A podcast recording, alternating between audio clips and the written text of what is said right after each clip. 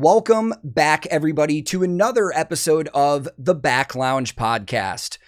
My name is Tank. I'm your host, and I'm a retired roadie with over 15 years of experience in the touring music industry.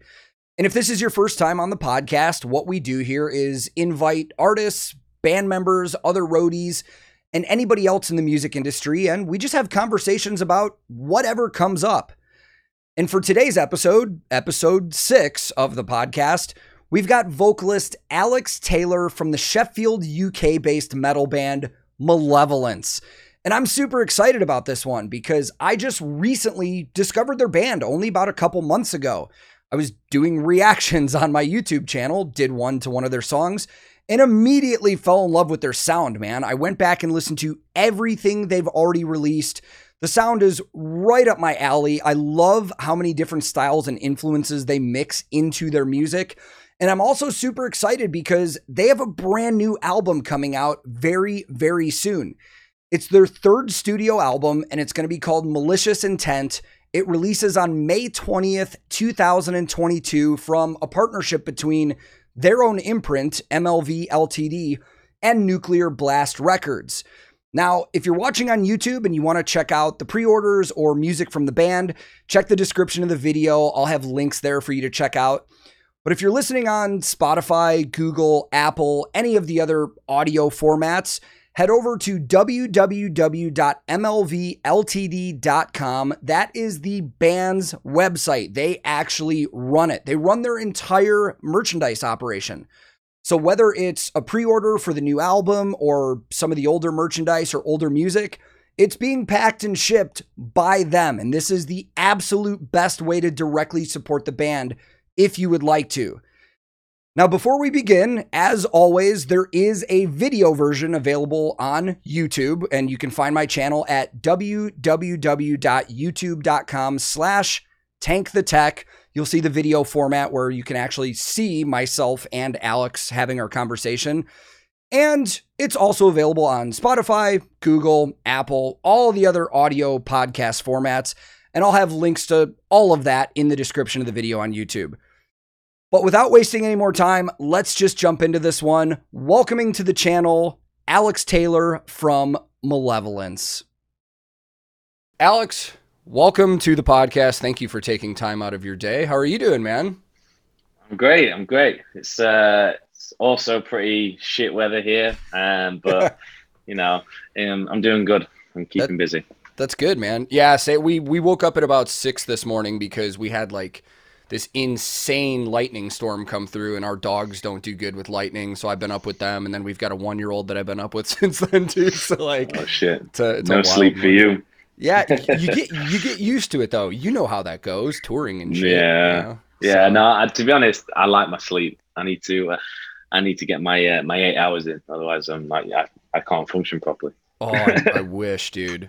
One of the things, one of the things I wish I would have listened to friends that had kids when I was about to have a kid. They were like, "Enjoy your sleep now," and I was like, "Man, I've been touring for 15 years. I can operate on like five hours of sleep. I'll be fine." And I was so fucking wrong, dude. like, I can't function like that anymore.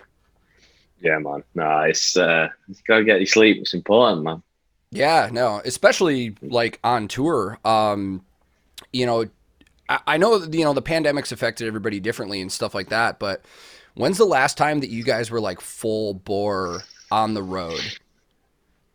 Um, probably uh, Australia. So we were in Australia for like two weeks in January, like January of COVID, the of COVID hitting. So like, I think the UK went into lockdown in March, so we got home from Australia. We had like a month and a half at home, and then everything went into lockdown.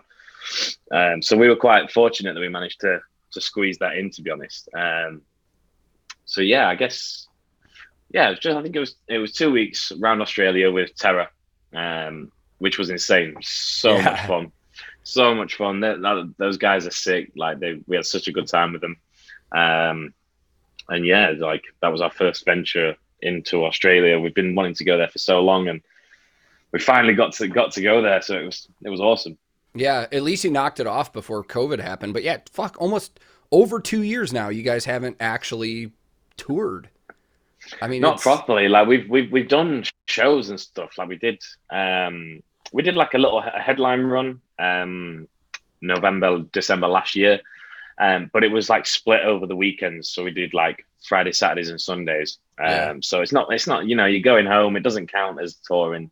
You're not like you're not getting into the swing of it like you normally would. Um, and then we've done like a few festivals and and stuff like that. Um, and, and like headliner shows. But yeah, properly touring was Australia. That's it's so wild. I think I saw um if I remember right before the pandemic, I think Ginger was over there there at the same time doing a tour kind of around the same time and then COVID Yeah. happened and Yeah, I think they were. The same thing happened to us. Like we we were actually funniest thing is what was it early March or something like that.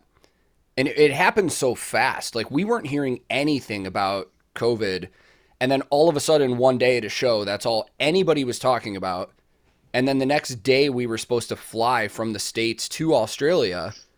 And hmm. then in the course of like 4 hours it was like management was emailing everybody and like we're going home, everything shut down. And we're just like, "Oh shit." Like okay. But Oh, um, yeah, I saw it, it. What really looked fun, I assume you guys did a full show out of this, but the music video for On Broken Glass, Yeah, like- yeah. was that a full concert and then you just did that song like a couple times for the video?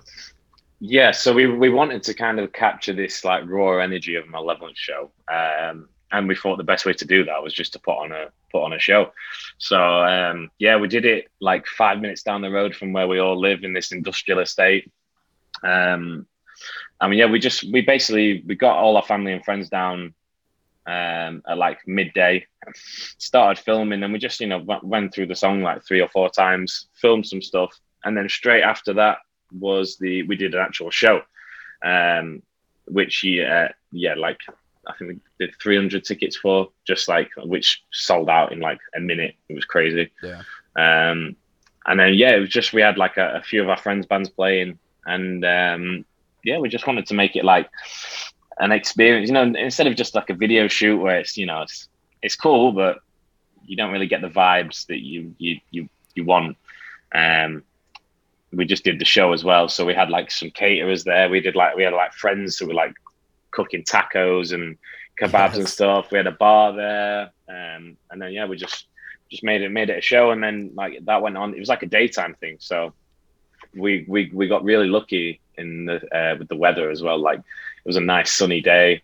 Um yeah it just you couldn't have like planned it any better really. Uh, Yeah. but we just did we did it all ourselves like for hiring the stage the pa the sound equipment the lights everything. We just we, we put it all in ourselves and just did it diy like and that was that was the whole essence of the, the vibe that we wanted to capture with that video.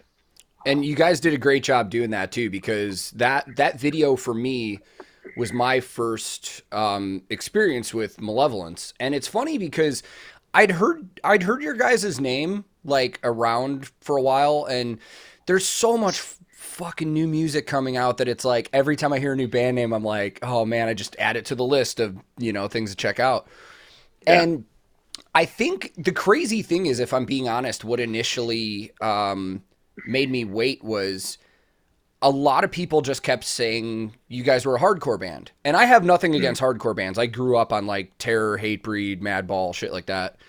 yeah But when I finally sat down to do that video, one, I just want to say again because that's how we led into this. You captured that magic of the just the feel and the vibe of uh, in that moment because that's that's one of the big things I said. I was like, I love a video like this because not only do you get to see the band perform in their element and you get to see their vibe and how they interact on stage, but with that crowd there too, you actually get to see the people's response in the moment. And that's just awesome to me. And I think one of the things I loved was it showed that culture that you see in hardcore communities with like all the friends piled on the stage, all the people just around just going crazy having a good time. It's like almost like a kind of no rules kind of thing because you know you see other touring bands and it's like nobody can be on stage and stuff like that but it's like at a lot of metal mm. and hardcore shows you see your friends just piled on stage but the thing Yeah. that the thing that I noticed immediately was just I, gotta imagine, and I want to ask you about this, but I gotta imagine there's so many different influences with the members of your band because throughout that song, I was like, okay, there's hardcore vibes in here, but I'm hearing like down guitar riffs, COC guitar riffs, like even some of the other because I've gone back and listened to everything you guys have at this point, and there's so many influences of other metal bands in there that I feel as though, in my opinion, it's almost too easy to just call your band a hardcore band because it's not. I, so, I agree. yeah, I agree. so I guess uh, what I wanted to ask you about was what, um, just for your band as a whole, are you guys just all over the board with a lot of different musical tastes, or is there? I mean, I, I want to know how you crafted the sound because I think it's super unique. okay, um, I mean, yeah, uh, the we are hundred percent drawing influence from like all the different. I mean, we uh, to start with, we all love metal, we all love hardcore, we all love the various different forms that it comes in, all the way from like your ignorant beatdown shit to your like prog stuff, like kind of cons cons into his prog stuff. Um, yeah, so we're, we're drawing all like, and also obviously the classics like Lamb of God, Pantera, Hatebreed. We're like just bringing anything and everything like that we like to our creative process and trying to like make heavy metal that we want to hear, you know. Um, sorry, dude, I knew this would happen and it's happened. just got someone calling me. Oh well, I didn't hear anything, so. uh, okay, yeah, sorry. No, you're all good, man. I knew that would happen. Um, sorry, yeah. Well, where was I? Um, yeah, so we're we're drawing all these influences together, um, to make the music and the metal that we want to hear. Um, and you know, we've all grown up with like a similar music taste. We've all grown up liking the classics, and it's really important for us to kind of bring all of that those years of us growing up listening to heavy bands into our modern sound, and I really feel like we we try to kind of just carve our own path in the in the music that we write. Um, and yes, I think how what you hear is like, you know, especially on these new releases, it is us honing our craft and like perfecting that sound. I think in on the past couple of albums, you know, there's been a lot of things going on musically, sonically. Um, and I feel like sometimes like that is a great thing to have, but also sometimes maybe things can get lost in the midst of it all.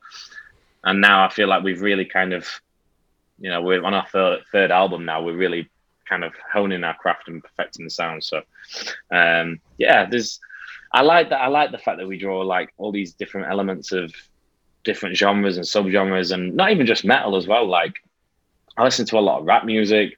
I listen to a lot of Afro beats, um, jazz, house music, all sorts. Like like I don't just stick to one one genre. Yeah. Um, and if there's elements of that which I can bring into like my vocal patterns or the delivery or something like that, then I, I like to play around with it. Um, so yeah, it's you know it's it's it, trying to define the malevolent sound. Like we always get into like arguments with people about how or well, not arguments, but like debates about what genre we consider ourselves, or whether we're metalcore or hardcore or beatdown. I mean, to me, it's just heavy metal. Like I just, it's just heavy metal. I agree. Like, that's yeah. It's just if you like heavy music, then Malevolence has got something for you, one hundred percent. Because yeah, you know, we we we we we're coming from like growing up in this in this genre and bringing all the elements that we like together. So yeah. I love I love that you brought up the other stuff you you personally like to listen to because that's something that happens to like metalheads all the time. Like people see others in a band or they see somebody like me that's like tattoos, beard, always wearing black and they're like, "Oh, you you know, you only like metal." And I have people that recommend stuff to me that are like, "Yeah, I know you only like metal, but check this out." And I was like, "I don't only like metal. Like, yeah, yeah. Metalheads listen to a lot of other shit, man. We don't just listen to the same thing all the time. Like, no, I'm, no, absolutely. I'm in this crazy phase right now of uh, like German hip hop. like that's like Yo, I've been listening right. to so much German hip hop because most of the Who have you uh, been listening to? Right now, sorry, sorry to interrupt. no, it's fine. Right now, and here's the funny thing: I have no frame of reference on any of these bands, whether they're mainstream or underground, so I don't know anything about them. Um, Deichkind is one that I've been listening to a ton. Um, Finch is another guy that I've been listening to a ton just because of. Um, I, I stumbled upon him randomly, and then all of a sudden he was the featured artist in the new Electric Callboy song. Um, Alligatoah is another guy that I like. Um, Okay. what else? God, there's there's a bunch of other stuff. Uh, Zwei Stevenas, stuff like that. Like, um, and it's funny because the reason I've gotten into so much German stuff is it, this. I don't know how this happened, but the majority of viewers on my YouTube channel are all from Germany. Okay. So yeah. all of all I get all these recommendations for all of this music all the time. So a lot of the stuff I end up checking out nowadays is from Europe and more specifically Germany. You got excited. Are you into a lot of German hip hop and yeah, stuff too? Yeah, yeah, yeah. I'm, I, uh, I, I love it. It's probably my most listened to genre on Spotify. Oh no way. Like rap and German rap and hip hop. I like I like anything that's um kind of hard but also a bit Afrobeat. They- They've got a real like a really big scene over there for like German Afrobeat. So Yeah. I'm really into that kind of stuff. Um, but yeah, that's it. You're the first person I've uh, I've spoke to for a while that says they're into it as well. So, yeah, it's it's an inter- it's a unique sound to me as an American because a lot of the the rap and hip hop that I grew up with, um, you know, I I still go back to the classics in the U.S. I listen to a lot of like the old Easy E and Nas and you know N.W.A.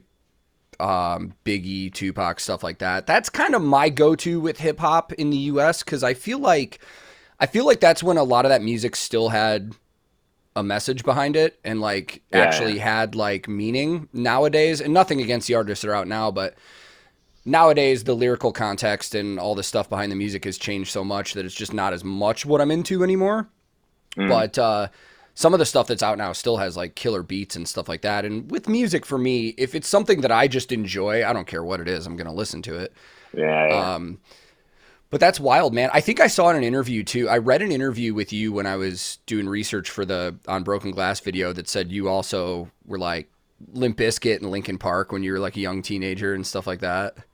Yeah, man. Um, Linkin Park's Hybrid Theory was the first CD that got me into heavy metal. Like that was my my mum bought it me, and I remember I was like, "Uh, do you know what? I don't even know if she actually bought it me. I think she might have bought it for herself. Um, and like she just, I think I just picked up. I was like, "What's this? This looks cool." I put it on. Instantly fell in love with it, and that was it. That was like the, the my initiation CD. Um, and then yeah, uh, shortly after there was chocolate star dog and hot, hot dog flavored water, Yeah. uh, chocolate starfish. Um, Dude, that album. uh, yeah, and I was just like, oh, holy shit, this guy says fuck so many times in this one song. It's sick. um, but yeah, uh, that, and then yeah, then I started like branching out into like heavier stuff like Trivium's Ascendancy. Great album. That was a big, yeah, that was a big gateway album for. I think I speak on behalf of all of Malevolence, where that was like a big album for all of us. Like we loved that album. Um, and then yeah, and then it just kind of like it just I'd go down to like the CD shop like in town where we live, and I'd just go to the heavy metal section. And I'd just buy something, pick like depending on how much I like the artwork, uh, and then like I think to be honest, that's how I probably got Metallica. So I like I found Metallica after like all these bands. So um and then kind of worked my way back through all these bands catalogs and stuff like that. So um yeah, I just it, I remember that I remember I vividly being stood in the record shop and just thinking like who's got the sickest artwork here? Uh, and then just being like, right, I've never heard of them, but I'm gonna buy it. And then it'd be like Chimaira or Hatebreed or Lamb of God or you know, anything like that. Yeah. Um, do you do you no. put a lot of thought into that when you guys with the album artwork? Do you do you put a lot of thought into that with your own stuff because your album artwork, especially for this new one, looks sick. Yeah, it's we definitely try and make them eye catching, and you know we want to make them pieces of art that like stand the test of time. uh, and that's why we we like working with Eliran so much because he's his his pieces are so eye catching and unique that they just make you intrigued, even if you're like. You know, you you don't know who Malevolence are. You see that artwork and you're like, "Holy shit, that's that's that's that's grabbing my attention, you know. For so. sure. Yeah, I uh right after I did that music, the the reaction to that video, I, I pre-ordered the vinyl because I I had dude. I, at this point, this I have enough vinyls to fill this whole wall. I just haven't done it yet. But like, I'm so excited. excuse me to get your vinyl because I think it looks so sick, and I just I'm gonna throw it up here right when I get it. But I think a lot of bands. I appreciate that, man. Thank you. Yeah, of course, man. I think a lot of bands don't think about that nowadays. There there are people that have discovered music just based on album artwork. I used to do the yeah. same thing that you were talking about, man. My dad would take me to the record store with him and I'd be like, "This looks cool. Can you get this for me?" like Yeah, yeah. Yeah. It's That's it's, it's it's a key part of growing up as a metalhead, I think. It's like and you're also going for this maybe this this you know the songs on the back they've got a few swear words in or something or something you know when you used to get the little parental advisory sticker yeah like that i used to love that because you'd be like oh that's the, this they say something bad on that album I yeah. want to buy it. yeah, there was um, some there's something when we were younger about that kind of stuff that it's like whenever we were able to get a CD that had a parental advisory. And the funny thing is is like going back to what you're talking about, the the chocolate starfish and the hot dog flavored water album. I remember when I got that, I was I had already listened to Limp Bizkit's earlier stuff, so I knew. But I think it's like the first real track on the CD, other than the intro, is Hot Dog, which is the one where he says "fuck" like four. It's like forty-eight times or something, and he even has the lyric. Say fuck. Yeah, yeah, yeah. 40, 46, I think it's forty-six. Yeah, yeah, yeah. And oh, I no, just, that's forty-eight fucked in this fucked up rhyme. Yeah, yeah, yeah. yeah, yeah. and and I remember even just after that one song, I was just like, and I think when I got that album, I was like 13 maybe and i was just like whoa yeah, and then yeah. we we actually had um, the middle school that i went to at the time because around that time is when that style of music was blowing up like nu metal in particular uh, yeah. our, our school banned limp bizkit music because some of the uptight teachers found out we were listening to all that stuff. And they were like, yeah, if we catch anybody with Limp Bizkit CDs in school, like we'll take them away and you're in trouble. And I'm just like, that's fuck, whatever. But um, uh, yeah, we we had a similar thing. It was like, it was, this is a funny little story. Yeah, this is Charlie, our drummer. Me and him both. Well, we all went to the same school, but when we were in like year three or four, I think when you're like 11 or something like that, he um he had a Metallica CD and it was like a, a pirated CD and he he was like, "Oh yeah, check this CD out." Like he knew I was into metal, so he gave it me. And then we used to go to this thing like after school club where you'd you'd wait for your parents to come and pick you after school, and you just hung out and just uh, all the kids were there. You'd eat food or whatever, um, play on PlayStation and stuff like that. And I remember being like, "Oh, I've got this CD. I'm going to put it on the uh, on the stereo at this after school club." And the first track that came on at like maximum volume was the "So What" cover and it just starts with so fucking what? And I've just seen all of these teachers just go, what? yeah. Just come running over. Like, you can't play this here. And uh, yeah. And Charlie was like, I was just stood there laughing because I'd never heard it. And I was just like, this is amazing. Um, yeah. But yeah, after that, they like banned all kind of offensive music. Yeah. We had we had issues like that in our school with um so when I was when I was in high school, I played a lot of different sports, and we had um, we had like a weightlifting room in our high school that was always supervised. There always had to be a teacher in there, and you could. And this was like before or after school hours, and you could yeah. always tell the teacher didn't want to be there. It's like they either got stuck with doing it, so they'd like sit in there for two hours and just read a book and not really pay attention. But when Iowa from Slipknot came out, I bought it and I got all excited and I was like, "Oh, I'm taking this to the weight room at school so we can listen to it." Hmm. Like, you know. And I remember first track on that album, you know, People Equal Shit, the first line of the song is Here we go again, motherfucker. And like I remember seeing that teacher that was in there just shooting up right away and being like, You can't play this in here. And the funny thing is like as an adult now, I, I look back on that and I was like, it's so funny that some of these teachers we had were trying us trying to keep us away from like, you know, swearing and music and stuff like that. And it's like you know they go home every night and they're fucking swearing and pounding yeah. beers and stuff like that. It's like, and I get yeah. it. You're trying to keep the kids innocent, but at the same time, it's like, you know, my my wife was it had a very sheltered upbringing compared to mine. And when I told her stories about like what we did when we were kids, I was like, "Oh, dude, when we were like 12, we were like, you know, sneaking out of the house and we thought we were rebels because we were stealing our parents' cigarettes and stuff and like, you know, Yeah. you know, the things you the things you could look up on the internet and stuff like, you know, all these parents think that their their kids, even at like eight, nine, ten years old, are like innocent. It's like, dude, your kids when they're not around you are swearing and saying dirty shit, and that's it's just the way it is. I mean, we're South Park Yeah. came out when we were eight years old. you know, yeah, that's that's life, isn't it? Yeah, Yeah. like you can't. And to be honest, you can't. You can't hide that shit away because all it does is make them want to find it more. Mhm. You want you if you try and hide it, but it's like the parental advisory thing. You hi- try and hide it behind something like that, or an eighteen plus age certificate. They're gonna go, and it just makes them want it more. It's like it's like when Grand Theft Auto came out, I was like, yeah. My mom was like, yeah, you're not allowed that, but I was like, I'm gonna go and play it. I'm just gonna go and buy it and take it around my friend's house. yeah. So it's you just you, yeah. I think it kind of it almost makes it worse by hiding it away. You know? What I mean? Yeah. When we were kids, it was the same thing you just said. It's like if one of us didn't have something, like I remember Grand Theft Auto in particular. I never had Grand Theft Auto 3, not because my parents said I couldn't get it, I just never did, but my next door neighbor had it and like every kid in the neighborhood would be at his house for hours a day just playing Yeah. Grand Theft Auto 3. yeah, man. Yeah. Sick game. Sick oh, game. it's game changing. It's awesome.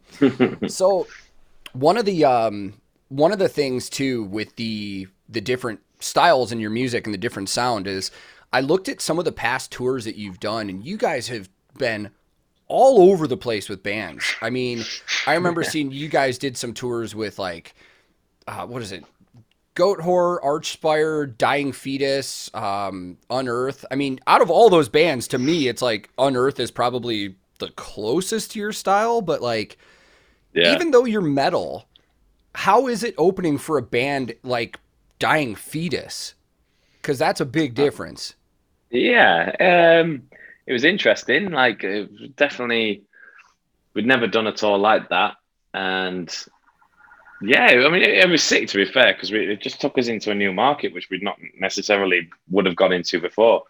Um, and yeah, like the, the I, I, we're all big fans of Dying Fetus as well, so it was it was cool to uh, to be on the road with them. It was definitely a bit embarrassing though when I told my nan who I was going on tour with she was like, "Oh, who, who's, who's this band you going on tour with?" I'm like, "Uh, don't worry about it."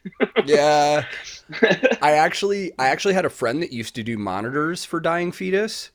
Mm, and he told me a similar thing. He said, um, I th- I believe it was like Christmas or Thanksgiving or Thanksgiving in the U.S. They were on tour and they had a day off and they went to like one of their crew guys' family members' house or something and brought the band.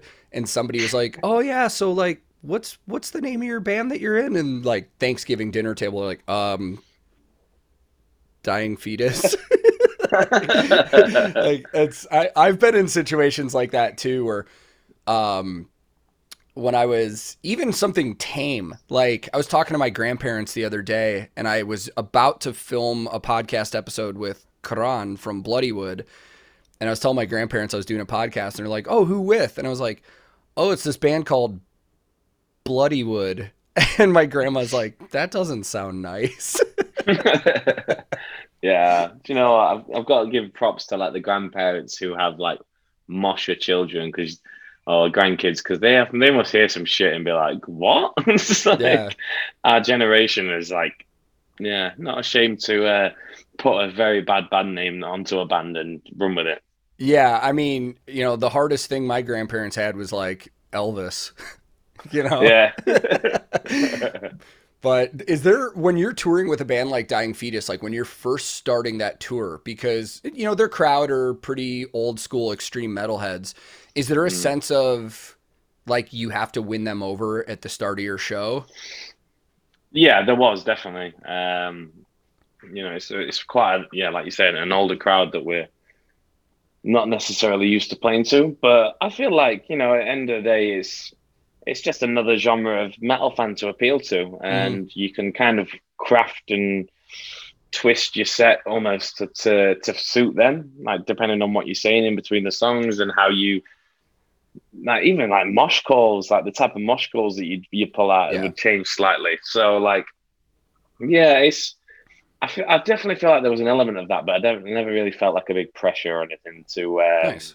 To be like, oh, we need to, we need to, we really need to grab these guys, you know, because we, we, I think we just we let the music do the talking, I guess. Yeah, and that's that's a great point. I mean, if you go on stage and just kill it and let your music speak for yourself, it's one of two things are going to happen. Somebody's either going to like it or they're not going to. There's nothing yeah, else exactly. you can do. So. Yeah, exactly. I think uh, you know, like we we we've been quite fortunate to have done like such a range of tours that we can we know how to like I guess I want to say know how to perform on stage so that no matter really what kind of subgenre you're in or like what your preference is, it's like I said before, there will be something that will appeal to you about Malevolence because we because we draw so many influences. Yeah. Um, and we'll, we'll, you know, we can make a show that fits. So, for example, on that tour, I think we had a few, we were like, right, we'll play a few more songs that have got a few more bass beats in, just like stuff like that. Um, so we've kind of got that, that versatility, I guess. Yeah, and you guys do seem like you have a song for like every range of emotion too because I like I said, I even though I've only discovered your band a couple months ago, I've listened to everything you guys have put out and the surprising thing to me is you you can hear like you were talking about the evolution of your music and stuff because there's a big difference between if you go from like reign of suffering to self supremacy, like you can hear a little bit of a change there. And I imagine mm. from self supremacy to malicious intent, we're going to hear even more. But you guys even have those softer songs. I'm, I'm blanking out on the name of the song right now. I apologize, but it's on the EP that you put out a couple years ago. The I think it's the, the other side. Track. Yeah like that one when that came on the first time that came on I, I like looked over at my spotify just to make sure and i was like yep this is still malevolence. Like like yeah that, i love being able to do that though. I love being able to have like that versatility and not be pigeonholed into one like heavy sound. Like i i love making heavy heavy metal. I love making it fast and aggressive but i also love big sing-alongs emotional slow down tempo tracks that kind of make you just want to like belt your heart out. And uh, yeah, I, I like. I don't want to just be a band that just does me me screaming for three minutes every song. Yeah. I like having. Also, I can't be asked. Like I, it's nice having a break in the set where cons takes some takes yeah. some takes some time to uh, give me a breather. yeah, I love the dynamic between both of your vocals too. Like I was I was legitimately surprised. Um, the first song that I heard when I heard him start singing because I did expect that it was going to be you the whole time. And then when he took over with some vocals, I was like, oh, this is sick. Like, I, I just, again, the dynamic is awesome. And I feel like that's really important for music, especially to keep attention over time. Like, I don't mean to pick on this band, but I'm going to use this as an example. Um, Dream Theater just won a Grammy for Metal Performance of the Year. And I used to like Dream Theater but I haven't listened to him in a really long time. Mm. So I was like, okay, this song won a Grammy. I'm going to go check this song out. And I listened to it, and it's an extraordinary piece of art and music. I mean, the guys are super accomplished. But at mm. the end of the nine minute song that it was, I was just like, this is exactly what I expect of Dream Theater. There's nothing in this that deviated from anything that they normally do. Yeah. And I think that's one of the reasons that I initially stopped listening to that band and other bands that I like is because after a while it's just like you've given me this before. It's the same yeah, you, it's, it's, the same thing. We need to have that evolution. Uh, I feel like that's what we're kind of in the middle of our evolution right now like and I, I feel like you need to be constantly evolving as well. Like you, you don't want to just stick with the same sound. And I know for some bands it does work. Like they can be a band that just does one style and that can be their entire career span. And then if that works for you, then great. But for me personally, I, I want to be a band that continuously evolves and, and builds on our last record and makes it 10 times better, you know? Um, yeah. But I don't know about a nine minute song though. it, dude, it takes I'm sure, I'm, don't get me wrong. I'm sure, I'm sure like it's a, an amazing piece of music, but I don't have that attention span. I some sometimes I do and sometimes I don't, but most of the time I don't have the attention span for a nine minute song. No. No.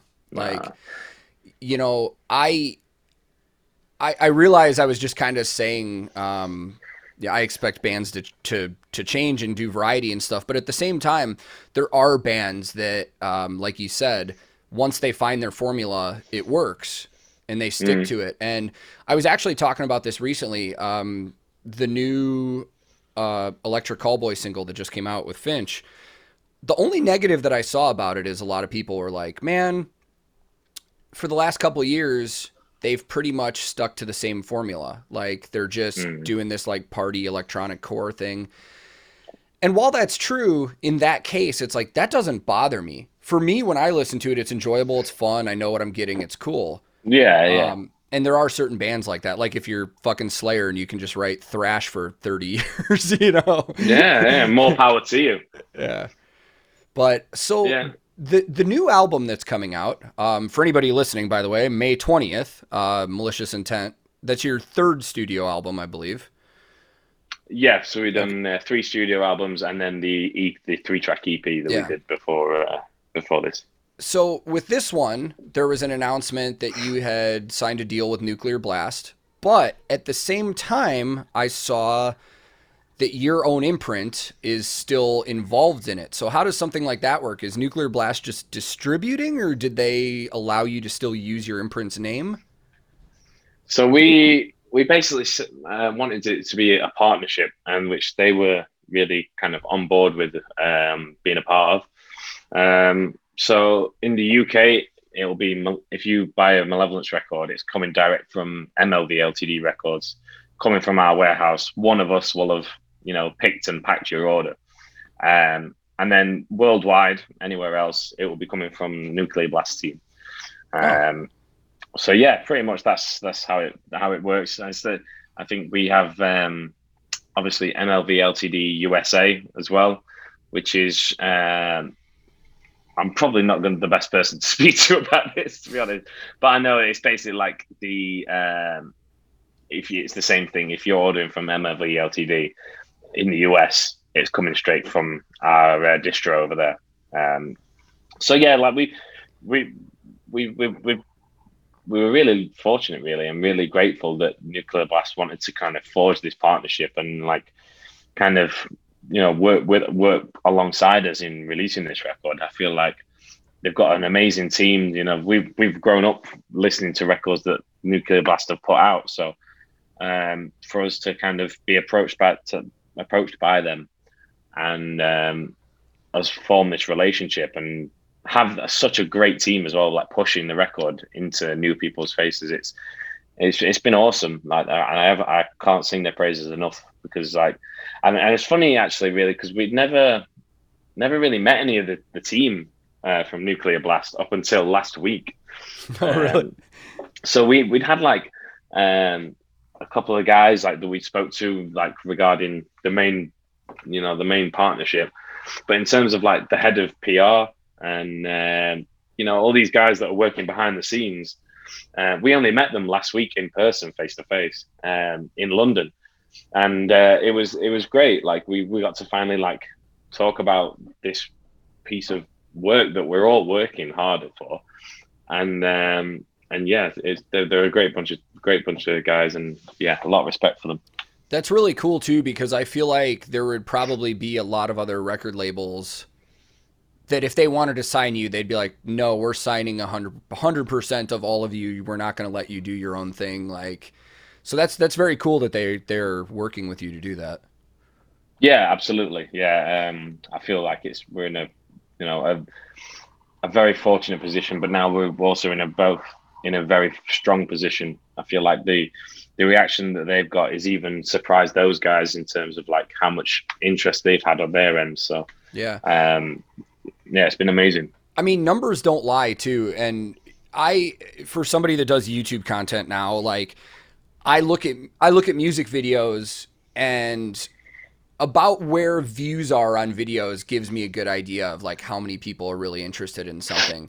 And you know, I, I haven't looked in a while, but I do, I know for sure that uh, On Broken Glass has been out for about a month, and it's well over a couple hundred thousand views, which is super impressive for like that's the first release with Nuclear Blast. Like there are other bands when they, you know, do their first releases that are 50,000 views, something like that. So mm. it does look like it's really good reception. And with MLV LTD, you guys seem like you're very very hands on with that but like you do you do all your merchandise and everything with that too like that's your distribution yeah yeah everything's uh, everything's you know uh, ordered packed and shipped from our warehouse that we we that's like our base. Uh, we've got our recording studio our practice room there. Um yeah everything's done ourselves. So yeah. Damn that's smart man. That's so smart like because I early early on in my touring career, I, I was a merchandise manager on the road,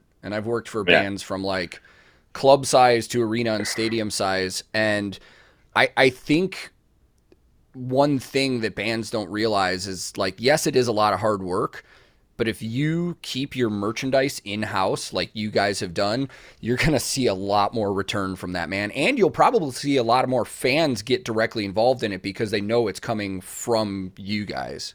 Exactly, exactly, and that's the that was the whole reason why we wanted to keep it like as such, you know, like keep it ourselves, and because it's it's more personal as well. Like I feel like if I order a T-shirt from a band and I know that you know one of the members has packed it, he signed a little note or chucked in a few stickers, just something a little extra, you're gonna want to order from them again, and you're gonna because mm. you know it's it's legit and it's not just some fucking guy in a warehouse that has nothing to do with the warehouse, uh, nothing to do with the band. Yeah. Um, it, it, makes it yeah, it makes it more personal, and I feel like that resonates with people. Yeah, and no, even for somebody like me who's been around the industry, like I've had instances where I've ordered merchandise from a band and I've gotten like a thank you note or something inside of it with it. And I was like, oh, wow, these guys are doing their own stuff. And like, that's just, you know, really impressive to me. And I noticed yeah. you, you guys, um, do merchandise for a couple other bands in, in the scene too. Yeah, so we have uh, our guitarist of the band, Rough Justice. They're uh, they're also on MLV LTD. Um, they're they're a wicked little hardcore band from Sheffield that are really starting to kind of find their feet now, and they've well they've been going for quite a few years, but I feel like now more people internationally are starting to take notice of them. Um, but yeah, great band. Um, and then we've also got Desolated as well, uh, who, who are on MLV Ltd. They we run all their merchandise from the store as well. Um, and then we we we try and do like some like ex- exclusives, like we did like an MLV Ltd exclusive with Despised Icon. Did a limited range of uh, football shirts for them. Um, we've done guilt, guilt Trip from Manchester, like an exclusive football shirt with them. And um, we just yeah, we're just trying like do these exclusive designs that you know you you won't get anywhere else. That you know people can can buy and it could be like a, a limited edition piece to support the band and uh, and, and as well as support MLV Ltd. So it's uh, yeah, it's, it just gives us scope to do things like that and like you know get creative in how like how we want to push the brand. That's um, that's super cool. Yeah, and it, as well, like we've got like ideas what who we want to work with as well. Like there's a lot of US bands who maybe struggle getting a merch set up over in Europe and we can kind of give them a foundation or a, a way in uh, by by setting up kind of like merch deals and stuff like that. So yeah, there's there's always like avenues and stuff like that to explore, uh, which is pretty exciting. Like uh, mm-hmm. you know, there's there's a few things which we we're talking about for the next year or so, which I think will be will be wicked for like bands, especially in the US as well, for to to kind of reach that UK market and European market. Yeah, that's awesome. Do you guys? Did I see? Do you guys do stuff with Nasty too? Yeah, yeah, we did. Uh, sorry, yeah, we did a, a Nasty um, exclusive merch and vinyl bundle. I think. Nice, yeah. dude. It's funny. I actually have a funny story about those guys. um, so they were. I you know what? A, sorry, that that's that. I think that was the first video I saw of you. Oh, was the your six six six a.m. reaction man, video. I, so a couple things about that that was very early on when I was doing YouTube, and I was like, I don't know. There's a certain comfort level once you start doing something for a while. Mm. And um, back then I wasn't comfortable, but I was also like, I've always tried to be honest about stuff. But I remember being, I remember watching that video and just being like, man, I, this is, I think I said something along the lines of like this just doesn't do anything for me. I know like a hundred hardcore garage bands that sound like this from my hometown. and I, I thought I thought that came off as so harsh looking back on it now. But then I remember um, I was so surprised that they they commented on the video and they were just like they're like, Hey dude, like yo, props for the honesty. Like thanks for checking out our music and thanks for just being honest about it. And I was like, Oh hmm. wow. It's like that's not what I expected. And then, super long story short, Maddie and Patty ended up being the first two people on my channel for an interview ever. And oh, it really? Was, it was so funny because I had talked to um, somebody with their PR and was like, "What if we got them on the? Ch- I want to get break into interviews. What if we got them on the channel f- for an interview?" And they're like, "But you didn't like their music." I was like, "So?" I was like, "Yeah, get to know them as people." And then the funny Yeah, thing is, I had a great conversation with them. They were hilarious, and I still to this day keep up with Patty the most. Like he streams on Twitch and stuff, and I'll raid his streams every now and then, and we'll like message on Instagram and stuff. And and then the funny thing is, I've gone back and listened to a lot of their other music now, which I enjoy. So Mm. it, it's hard to it's hard to really form a full 100% judgment on on a band after one song because I, we've seen this 100%. m- many times. Like I didn't like that song, but I like some of their other songs a lot. Yeah, yeah. yeah. And then do you know what? They are the fucking best guys. Like they're some of our some really good friends of ours. We've I've been listening to Nasty for a long time. Yeah. And we've we've been hanging out with them for a long time. Like I've helped I, I want to say tour manage, but it wasn't managing anything. Like I just went along for a ride with them when they one of the first few times they came to the UK and we just I was just their black their party animal. basically. I, wa- I, I was their mosh mosh warrior. So I'd, I'd turn up to every show, and I remember me and Barry, the bassist, would be like hanging out in the back of the van on the way to the show, drinking his moonshine that he'd brought over from Belgium. And we'd turn up to the show, and that I just don't remember anything. Like I'd be running around just causing havoc, and you know, it was it was just like proper proper good vibes. Um, and ever since then, we've been really good friends. Um, I've got a lot of love, love for those guys. You know, like I've, I've stayed at their houses. I've like Yeah. I've met met their families and stuff like that. Um, and yeah, I, I talked I talked to Matty yesterday. Actually, I was just we were talking about like um, shows and stuff in Europe. So um, yeah, really good friends. Really really good dudes. That's Uh, awesome. I got I got a lot of time for them. That's that's great to hear, man. And that's that's one thing that I think it's lost in translation sometimes with people that listen to music is um, for for casual music listeners. They look at a lot of bands like they're larger than life, like a lot of the people are rock stars, and they forget about the human element of a lot of these people. So it's like, like you just said, you know, you got to meet their families and stuff. It's like when Matty was talking to me about like his family and his kid and stuff like that. I was just like, you really get to see the human side of people and whether you Yeah. like their music or not you can respect them and like them as people and it's just really Yeah. cool Yeah, yeah, yeah, hundred percent. Yeah.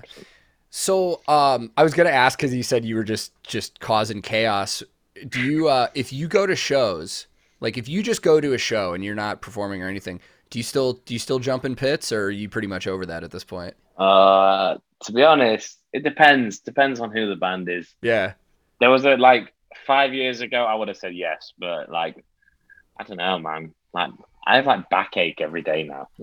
oh i feel you dude yeah, like I feel like I'm like all these years of jumping off stages and like acting like a fucking idiot are like catching up with me now. So, um, I know a lot of people will like give me shit for saying this, but yeah, I it just depends on the band. Um, and yeah, sometimes the, like if nasty, for example, I'd probably have a good time for them. yeah, yeah.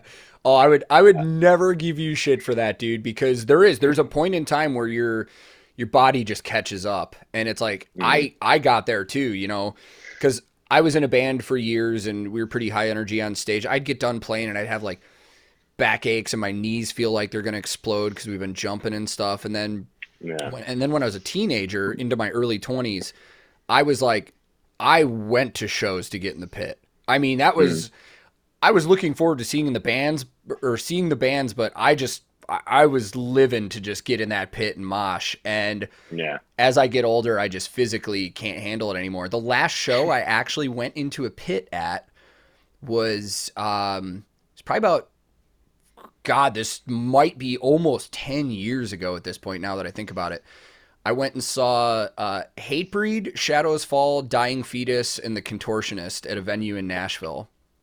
Hey, sick lineup. Oh, dude, it was fantastic. And I had I had a couple friends on the tour. Um, the merch guy for Hatebreed is a friend of mine, and then one of the audio engineers for Shadows Fall was a friend. So I was going to the show to kind of, you know, I wanted to see the show, but I was hanging at front of house, and then Hatebreed started playing Last Breath, which is one of my all-time favorite Hatebreed songs. And I literally looked at my buddy and I took off my coat and I was like, "Fuck it, I'm going for it."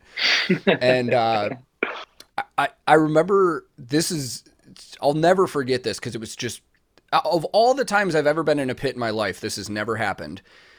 During that song, a dude falls onto the ground and I like reach my arm down to pick him up. He takes my hand and I pull him up and he gets like I could tell he was he was probably fucked up. He was probably super drunk, but he like gets mm. real close to my face and I was like, "You okay, man?" And he just socks me right in the face. Just like punches me square in the nose and I kind of lost it and we got into a quick little scrap and then people broke it up. But I was like God, I, I started thinking about it. I was like, I've been going into pits since I was like 13 and I've mm-hmm. never just had somebody punch me like that before. and I was like, I think I think this is my sign. I think I'm done with pits.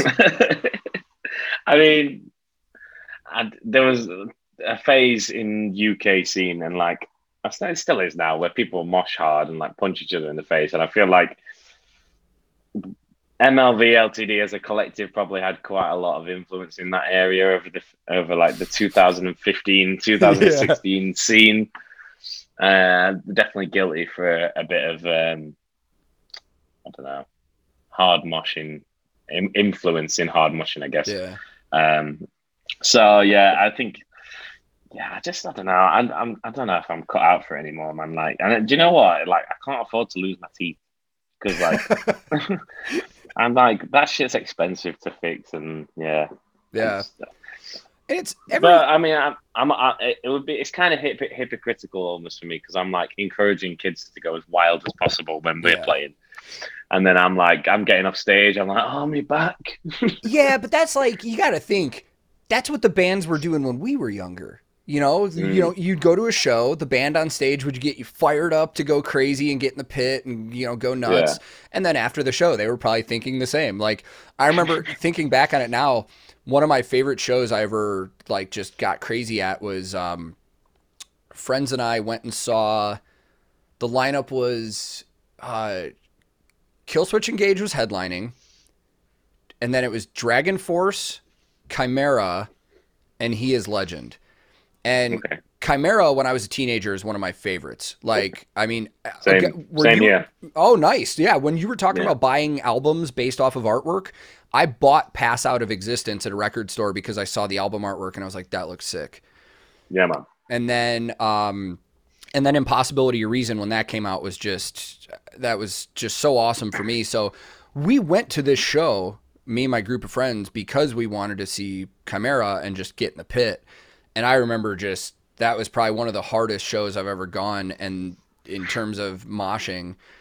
Mm. And thinking back on it now, it's funny. They probably got off stage and were all fucking tired and hurting too. you know? Yeah, yeah. Probably like falling out over whose sandwiches, who's in the dressing room and stuff like that. Yeah. exactly. That's that's what Yeah. people people would have laughs if they thought about that. It's like like I want to know like if you see a band like, you know, you go see Behemoth live and they rip a set in corpse paint and they go crazy and then it's like what do you think the first thing they do when they get back? I imagine Behemoth getting off stage and turning on like Frank Sinatra and just having wine and sandwiches or something. Yeah. I'll prob- probably all go into like separate dressing rooms and just sitting in silence. Like. Yeah. So, yeah, just going, yeah, having like wi- wine and crackers or something. Yeah.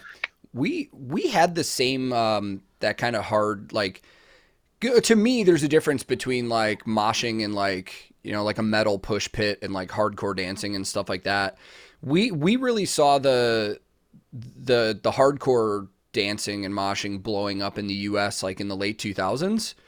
Mm. Um, I grew up on the south side of Chicago, and we had quite a few hardcore crews and bands. Um, that I, I worked at a venue when I was home from tour, and every time we had like Oceano or Veil of Maya, or or we'd have bands, other bands from out of town come in. Like we'd have like Life Ruiner come in, and like anytime those bands would play, I'm like, shit's getting broken tonight, and like it's just gonna be out of hand, and it was. yeah. And I remember the first time I ever saw hardcore dancing ever in my life. I looked at a I looked at a friend and I was like, "This is not going to catch on." Like modern hardcore dancing as we see it now, I was like, "This is never going to catch on." And then, sure enough, uh, Mhm. a couple years after that was when like a Day to Remember and the Devil Wears Prada and all those bands were blowing up, and that's Yeah. all their crowds were. yeah, yeah, yeah, yeah. Uh, it's. I remember like going to shows back in Sheffield, and it was like we'd go to see Architects and Misery Signals, and you know, like the like all of Malevolence. This is before we were in a band together, but we'd all go down to these shows together. We'd have our backpacks like done up high, sweat fringes, tight t-shirt, baggy jeans, and we'd go down to the show like, like "Are you dancing tonight? I'm like, yeah, yeah, I'm dancing, I'm dancing. And then you'd go go down to these metal shows, and we'd be like the ten kids who were w- doing like windmills and stuff, and like amidst five hundred people who just wanted to push bit. yeah, So as soon as we started throwing our arms around, you just get the biggest dude with the biggest chain, the biggest trousers, just running at you like, yep. "Fuck you, man, not here." Yeah. It's it's funny So- that it's funny that there was such a big like um what's the word I'm I'm looking for here? I don't know. The simplest way I'll put it is it was almost like teams. Like you'd go to I remember going to another show that was um uh, it was Behemoth, Chimaira, and there was a local opener on the show that was more of a you know hardcore dancing type band, and I saw that at that show a lot. Where like some of the Yeah. dancers would come out and immediately you'd get some of the old school metalheads that would be like, "Knock that shit off! We don't do that here." And I'm just like, Yeah. "Damn, dude!" Like it's like it's like a big rivalry. yeah, yeah. Uh, People took that shit seriously. Like, you can't fucking slam dance at my show, man. Yeah. it's it's so funny, man. But I I loved everything about different scenes like that, like growing up, and especially working at a venue. I got to see all these different kinds of uh, bands come through and the different kinds of crowds. The only time that I got annoyed with the the hardcore dancing crew is like when they were specifically trying to like fuck shit up in terms of we had this one kid that we had to ban from our venue that and and the US uh hardcore dress requirement was basically flat billed hat, basketball jersey, basketball shorts, and a backpack. Like that was like Mm. the dress code over here. But we had Yeah. one we had one kid that we had to ban from a venue because he every hardcore show he'd come in and he would just try and kick holes in the drywall at the venue. And we're just like, dude, like, come on. yeah, that's kind of lame. Yeah, it's like you're not even in the pit. You're in the back of the room kicking like donkey kicking holes in the wall.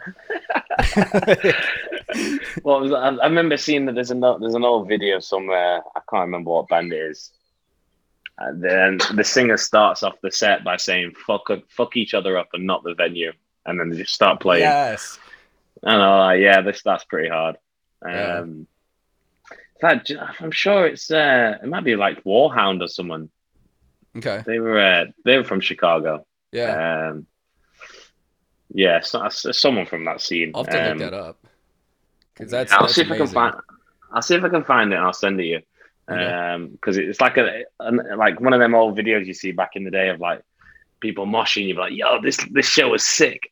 Yeah. Um, yeah, yeah. there- There's been a lot of times in the UK when we've like played in like pubs. I remember this one time we played in this pub, um, and it was like one of the early days of Malevolence, like I think 2012 maybe, and we played in like a pub in uh, a place called Scunthorpe, and I don't remember exactly what happened, but I remember the bar getting like pretty smashed up. Um, and riot police turning up. Like there was like four four riot vans outside the, the the venue, and yeah, there was like a big brawl and stuff. But yeah, shit like that.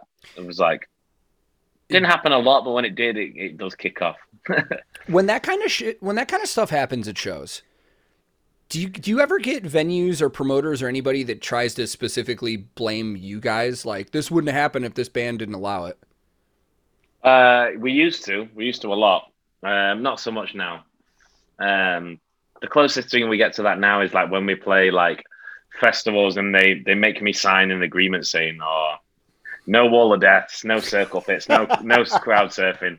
You know, like you you your standard like no fun vibe contract. Thing. Yeah. Um, but yeah, I, I, back in like 2015, 2016, we were getting like banned from venues that we'd never even played. Like there was like I remember there was a famous picture that went round um, from a club in the UK. I can't remember exactly where it's from, but it says "No desolated, no malevolence" on the wall, and this was right next to the DJ booth as well. So because they had like a rock night on in the after club, and they weren't allowed to play malevolence, they weren't allowed to play desolated, and we definitely weren't allowed to play a show there. So yeah, there's, it's you know, it's it's just because we were just we just bring a, a, certain group of lads who just like to kick the shit out of each other. Yeah, yeah.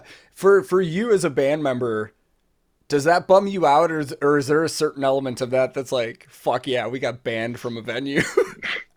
yeah, no, I mean it's pretty sick. It's pretty funny being banned, isn't it? Um, yeah. Like, yeah, I remember I got escorted when we played Download Festival. I um I got escorted from the tent by security after. In fact, it wasn't during our set; it was during Knocked Loose. Not so. It was us and then Knocked Loose straight after us. I went on and did a, a guest feature for Knocked Loose, and I ended it by going, "Fuck this place up." Just like a generic mosh call, not actually mean asking yeah. the crowd to like destroy the tent or anything like that. I come off stage and the stage manager and the security are stood there at the side of the stage waiting there, like all puffed up, like you come with us. And like they escorted me out of the tent and banned me from the tent and stuff like that. But you know it's it's like going back to the thing what we were on about earlier. It's like if you ban something people just want it more. Yeah. And like i just I, have i've brought that up in a few like interviews now like and people always find that a funny story because you know it's it's one of the things you don't really think about going to these festivals. Well the funny thing about that too is just the whole culture of it. At a lot of these music festivals you have production managers, stage managers, people that may not necessarily be into the actual music that's going on at the festival and they they don't know anything about the culture of whether it's metal or hardcore. So for me, if I were at that show and I hear you say fuck this place up, like I know you don't mean it as fuck up the venue. It's like um, yeah, this um, isn't Woodstock. Do you know what I mean? It's not we're, not we're not trying to destroy the actual yeah. infrastructure of the festival. We're just yeah. trying to have a good time. yeah, and the problem is the people that work at the festival can't differentiate it because they're not familiar with the culture. I mean, dude, yeah. Robb Flynn. Every time I've ever seen Machine Head, I can't remember what song it is. It might might be old or eh, I think it's old. But after the bridge, he counts it back in, and he's like, one, two, fuck this place up. And it's like mm. everybody in the crowd knows he's not saying destroy the venue. It's like yeah, yeah. going hard in the pit, you know? Yeah, yeah. So uh, yeah. Yeah, it's just yeah, I think you're gonna have that and like you say, anytime you have like people who don't necessarily understand the scene or the the what it's all about. And hmm. anytime that those worlds collide, you're always going to get a bit of uh, yeah. a, a, bit of like that shit. But I also kind of like like it a little bit. You know, when you can see like people, you know, when you can see security like visibly panicking. Yeah. Like I love that shit. It's fucking hilarious. Well, like, especially at venues where a lot of the security people that we see at venues have this very tough guy mentality. Like, I'm the boss. Nobody's gonna fuck with me. So when you see that moment where they're like, mm. "Oh shit, I'm not in control," it's kind of funny yeah, to yeah. be honest. Yeah, um, absolutely. Like in so in my aside of the the band, I work in security and I, I do like live event security and I was the head of security for one of the academy venues in in the UK eh, in Sheffield. And anytime we had like a lively show whether it be rap or metal or any hardcore or anything like that uh, I I love that stuff. Like so, so I'd always try and work those shows whenever I could. And I think after a while, like people in, in the company that I work for start to realize that and that, that I know kind of, I know a lot about this scene.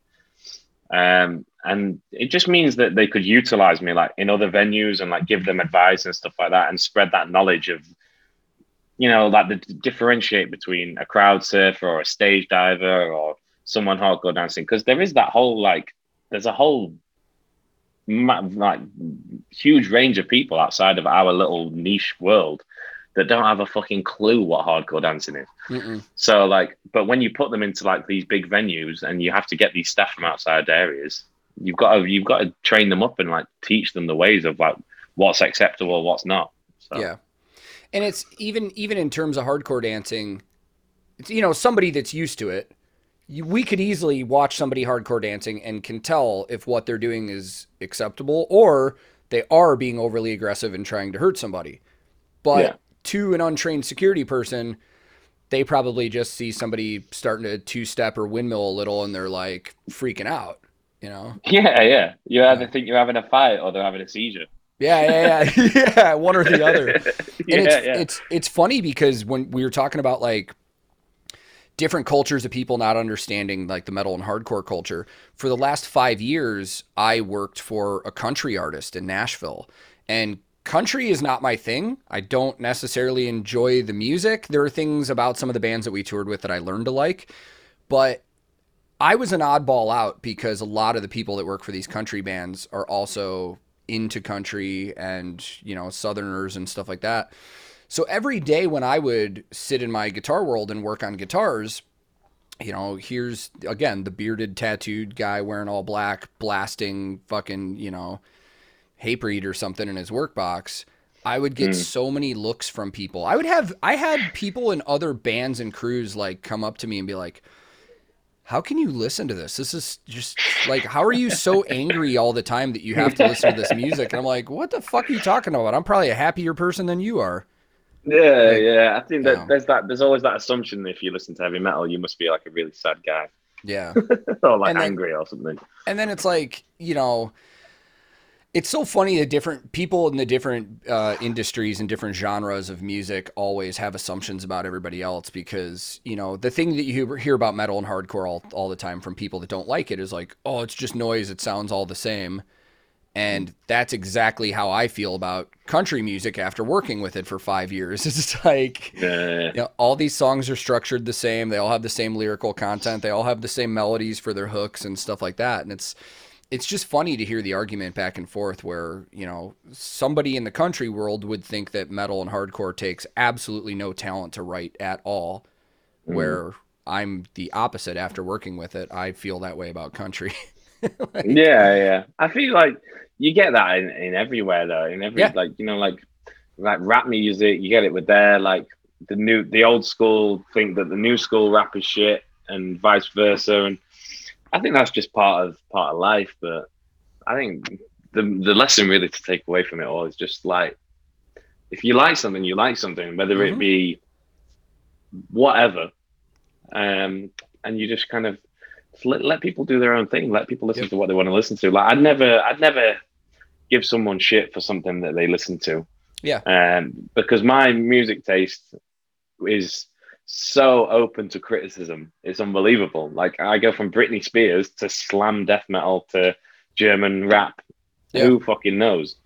Like, who am I to criticize anyone else's taste? But at the end of the day, music's subjective. Like what we what we like is is yeah. what we like. And this is another like I don't really believe in the whole like guilty pleasure thing as well. Like, you know, I've, I've been asked before, like, what's uh, what's your guilty pleasure? And I'm like, I don't I don't believe in a guilty pleasure. I, if I like something, I like something. Holy shit, like dude! I, literally, that's verbatim what I tell people when they say, "What's your guilty pleasure?" I'm like, I don't believe in that. If I like it, I like it. For example, I fucking love Nickelback. I really dude. do. And people Nickelback fucking rock, dude. And I get I get shit for that so much. And you know, going to what you were saying, like with music being so subjective, it's like, who am I to one to even know, but two to criticize somebody else's emotional connection with music because that's what it really, at the end of the day, that's what it is. If you like it and it makes you feel good, that's all that should matter, especially if you have an emotional connection. I was having a conversation with uh, one of my friends that tours the other day. Um, Machine Gun Kelly right now is like Get is one of the biggest artists right now, but also probably hmm. one of the most hated artists at the same time. I see just nonstop shit. But my point was like, okay, let's say there's a kid that actually loves Machine Gun Kelly, loves the music, hmm. it's helped them out, they connect to it emotionally. Even if even if I hate that music and I find nothing enjoyable about it, who am I to tell that person that it's not good? Because they have a different connection with that music. That music might have helped them through something that I don't understand. Yeah. So Yeah. Yeah. Hundred percent right. yeah. And that's that's again at the end of the day. He day. is shit though. What's that? He is shit though. to be fair, I'm joking. I'm joking. no, no, no, no. To be to be fair, I have I I heard so much about his stuff that I listened to it and I was just like, okay, this isn't quite as bad as I was led to believe it is, but it's definitely not for me. I'm not going to listen to this. eh, yeah, no, it's, it's it's it's not for me either. I did he did um I was actually quite impressed though. He did like a, a studio session during lockdown. And there was one like it was like a hip hop track that he did. And I was I was I thought that was pretty sick. But the the the punk thing um it's not for me. Yeah. And he's made some fucking whack statements out. That that's that's something that I'm not really down with. Like he said some like some dumb shit. I think. And Yeah. I think that, but it's I think that's it's it's just all like a marketing play. Really, he's kind of like you know he's trying to trigger people to get a reaction. For sure. And I feel and I feel like if you if you I I don't I'm not really down with that. If you feel the need to do that to sell your product, then good on you, I guess. But for me, I feel it kind of Yeah. lame. But It's- you know, like like I say, yes, it's whatever. If you like the music, then good. Yeah, and it's it's wild because I think uh, coming from the music business business, I think there's a lot of that that nor, that people don't really see. Like for example, remember uh, like when Miley Cyrus was first blown up when she was solo, it's like you just keep seeing her in headlines for doing crazy shit. It's like she does the MTV awards and she's like you know, fucking riding the wrecking ball and making weird fucking faces and all this shit. I had, Yeah, a, I had a friend that worked for her that drum teched on her tour that was like, she is the smartest person I've ever worked for. And I was like, really? I was like, explain. And he goes, every time you see a headline about her doing something wacky and crazy and stuff, he goes, everybody thinks she's nuts. Everybody thinks she's like a crazy person. But he goes, Yeah. every single one of those things that you've seen has been a highly thought out plan because it's going to get marketed. And I was like, Yeah, yeah. it's a great point. And that's that's I'm sure like Machine Gun Kelly is thinking exactly the same thing when he's like calling out Slipknot and stuff like that. It's like Yeah. you've got the whole metal world like hating on you, but at the same time you've got everyone talking about you. Your name is now is now gone vroom. And yeah, with a hundred without a doubt, all these people they're they're very smart. Like and Yeah. Yeah, fair play, fair play to him. Yeah. And that, uh, that I need to I need to start planning some uh, some controversial statements. a- just just pick a just pick a huge artist and just say something shitty about him. I mean, really, you just made a great point. It's like Slipknot. It, at least right now, that's one of the more legendary modern metal bands that have been around for over 20 years now. Mhm. Whether Machine Gun Kelly loses that argument on the fan side of it and gets shit on for it, the point that you just made, every every everybody knows his name now. All these metalheads that may not have even known who he was are talking about him. And with today's technology and social media age we're living in, every time his name comes up, that's just feeding an algorithm, man, and you're going to see him more and more and more and more. It's you know, whether whether you agree with the statements or not of any artist that does something crazy like that, it's I mean, it's it's marketing. yeah, exactly. Yeah, one of the 100%. one of the big things that just happened in the states recently. Um, there's this country artist that got uh, at the time he was like a mid-level country artist. Um, he got caught on somebody's like doorbell camera on Ring, coming home drunk from the bar and like yelling the n-word at people or a, fr- like oh shit. yeah. And immediately when that got released, everybody was like, he's done. Like, there's no way that that comes out on tape and he still has a career after this. Yeah. This motherfucker just sold two nights out, in, sold out two nights in a row at Madison Square Garden. He's bigger now than he was before that happened. It's fucking insane. And it's crazy to see how it happened because for somebody like me that doesn't agree with any of that kind of fucking language, I'm like, no. I- I'm done. Like, I'm there's, I, I would never support this guy. But a lot of the country music industry fans were just like, you know, after he came out with his apology and was like, I'm sorry I used that word. I've never used it before, which, in my opinion, is bullshit. If somebody's saying it Yeah. when they think they're alone, of course they're saying it. But um, yeah, it, the whole story turned into a like sob story for him. It was like, oh, everybody's everybody's giving him shit. He just messed up. He's human and blah blah blah. His and then his record sales went through the roof. The country music industry rallied around him. He's now selling out, headlining shows at arenas all over the country. He just headlined one of the biggest country music festivals. And just for me, I'm just like, this is hmm. insane. This is absolutely insane. That's, that's, I- yeah, I mean, it's just it's, it's a sad state of affairs, really, isn't it? That you can, you think that, that what would well, it's a sad state of affairs that that hasn't brought that person down. It's yeah, only made him bigger. So, yeah. yeah, And I think I think that probably says a lot about the country music industry. Hmm. And from somebody who worked in it for a while, I will say it's not the first time I've been around somebody working in country or an artist that's used a language like that. It's a lot of, hmm. you know, there's there's there's a lot of people like that in that industry, but you know, Mm. rather than spending more time giving them our attention, um, I know you've got a crazy schedule, and we've probably only got a little bit left that I've got you time for. But I do want to talk about um, the new album, Malicious Intent, is going to come out on May twentieth. Do you guys have any touring plans coming up soon for that album? Um, so yes, we do. Um, so the- our next our next block of shows we're going to be playing Ireland.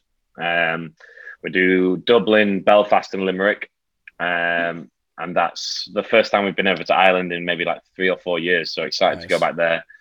We have like a day at home, and then we go straight out on our first arena tour with Architects um, around the UK, which is insane. Like I'm super excited for that.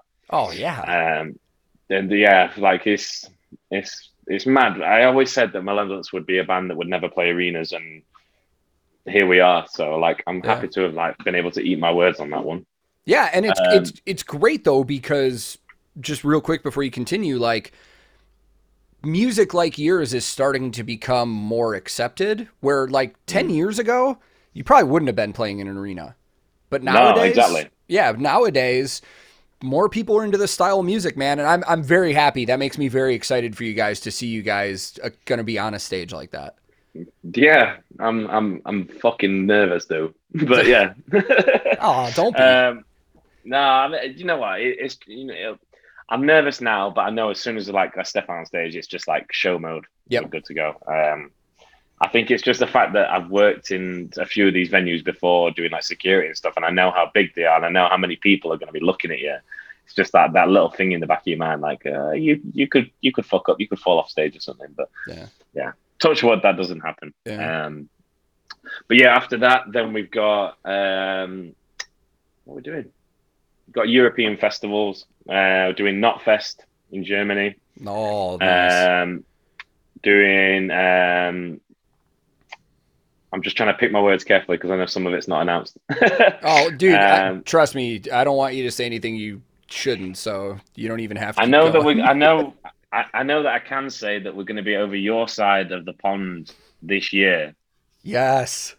So yeah. Uh, let me just quickly check. You're in Tennessee, right? Yeah.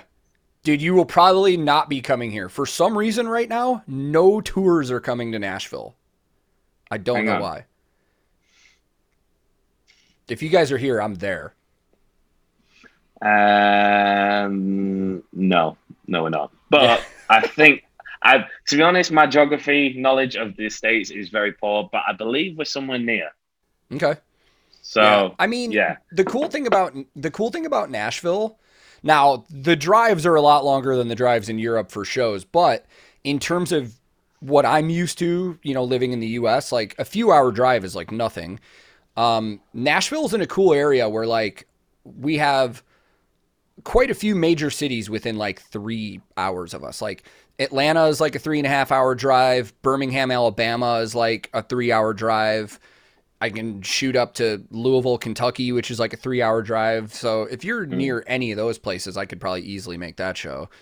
Um, I would love to come see that, man. That would be awesome. Absolutely, man. Absolutely. Yeah, just you know, you you know, there's a guest list spot there for you anytime. Oh, dude, so, yeah. I appreciate it, man. Yeah, the only show that I've seen in the last two years not including anything I've worked, to like just a show I've paid for. I went and saw uh, Ginger and Suicide Silence at a venue in Nashville a few months ago.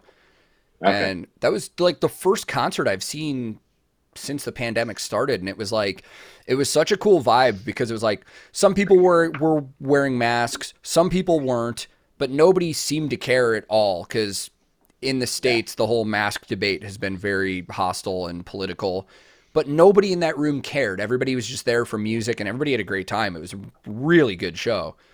Um, mm. So with the album coming out and otherwise, I always like to ask artists this because hearing it from you is best. Um, for somebody that's either new to Malevolence or is already a fan, what's the best ways that they can help support your band directly, whether it's financial or not? Um, obviously anything through mlvltd.com um, that's probably the most direct way to support us um, and even even not even like buying you don't even have to buy anything like just like watching our videos on youtube like tagging us in stuff on twitter and instagram like even like the reshares on instagram it all goes noticed we're all super grateful for it so um, just spreading the word um, is obviously probably the best way of doing it. Yeah. Um, and yeah, like it's like like yourself we just with your reaction videos. I love watching the reaction videos because that's like you get to see how how much people enjoy the music and your your yeah. art that you've created. So, um, and like yeah, I, for example, your video in in spe- specifically, you went into so much detail about the gear that we used and you talked about stuff that even I didn't know. Like I was fucking. I remember I showed it the guys, and, I, and they were like, "How the fuck does this guy know all this stuff about like what instruments we're playing and stuff?" And, like they were super impressed. Yeah. So like, but that's that that kind of shit like resonates with people. Like, and, and we as a band love to watch like reaction videos and stuff. That's awesome. Like that. So, um, yeah, we really enjoyed watching yours, and you know, like. You that that that stuff on YouTube, like it, I think that that's a that's a great way of like spreading awareness. So yeah, yeah. yeah.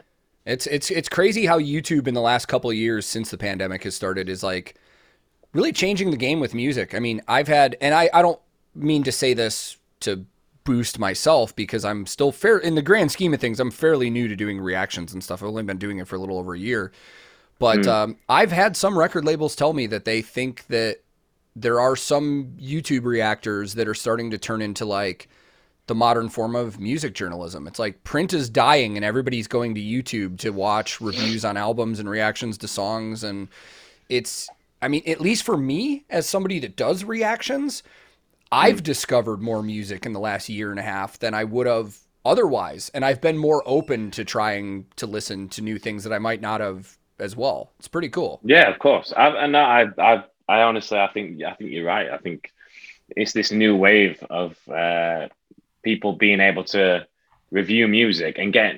I feel like as well you can. It's at a point now where a lot of the YouTubers that you see are still quite honest.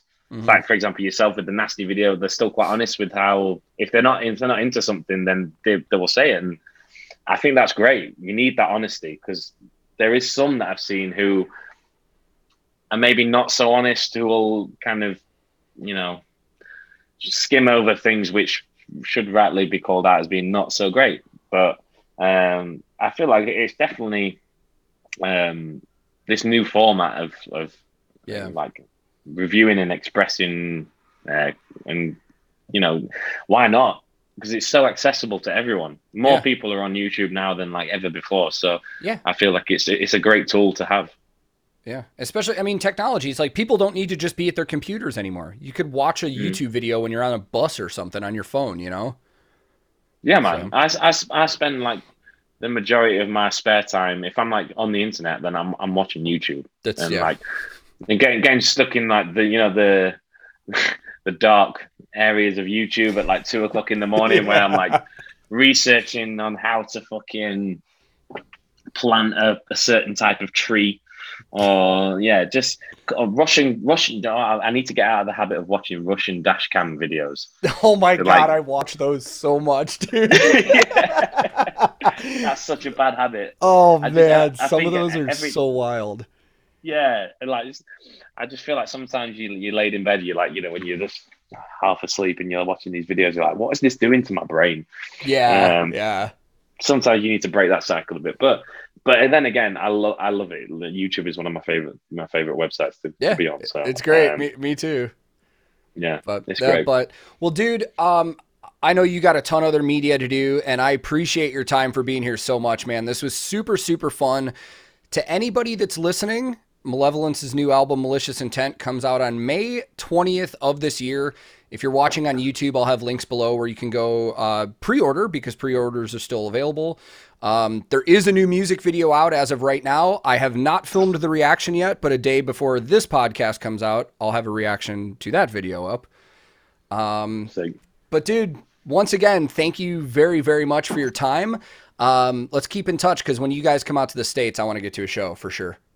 Yeah, man, for sure. Hit me up on Instagram and we'll stay in touch. But yeah, thank you very much for having me on. Uh, on behalf of all the guys as well, like we really enjoy your content. So keep it up, man. Oh, thank you very much, man. And thank you for the music and have a wonderful rest of your day. Cheers, brother. You too. All right. See you, man. Nice one, dude. To everybody that listened to this podcast episode, thank you so very much.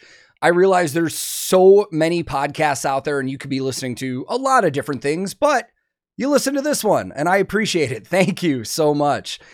And another big special thanks to Alex Taylor for giving us his time and a great conversation.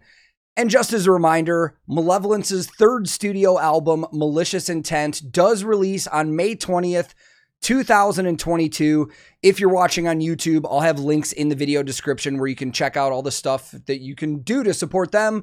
And if you're listening on audio, be sure to check out www.mlvltd.com. That is the band's own website where they handle all of the merch, all of the pre orders. So that is the best way to directly support the band if you would like to. But man, we've got a lot coming up for this podcast. Already, I have at least five episodes locked in, man. This is taking off a little faster than I thought it would, but that's really cool. And for our seventh episode, the next episode, we're going to have Mr. Tom Englund from Evergrey on the podcast, man. He's been on my YouTube channel before for interviews, but it was a while ago and I was very nervous and I wasn't comfortable doing this stuff yet. But I am now, and we've gotten to know each other since then. So I feel like it's going to make for a really good conversation this time around. So be on the lookout for that episode. There's going to be many more after that. And as one last reminder, if you're watching on YouTube, this is available on audio formats on Spotify, Google, Apple, all of that stuff. And if you're already listening to the audio format, just as another reminder, you can watch the video on YouTube at www.youtube.com slash tank the tech. And in the meantime, I'm on a bunch of social media. You can find me at the handle at tank the tech. I have a Discord server that a lot of us hang on. I have a Twitch that I stream on often, which you could find at twitch.tv slash tank the tech. But seriously, thank you to everybody that's still listening. This is a blast. I cannot wait for future episodes. But in the meantime, be safe, be kind to each other, and I'll see y'all very soon for another episode of the Back Lounge Podcast.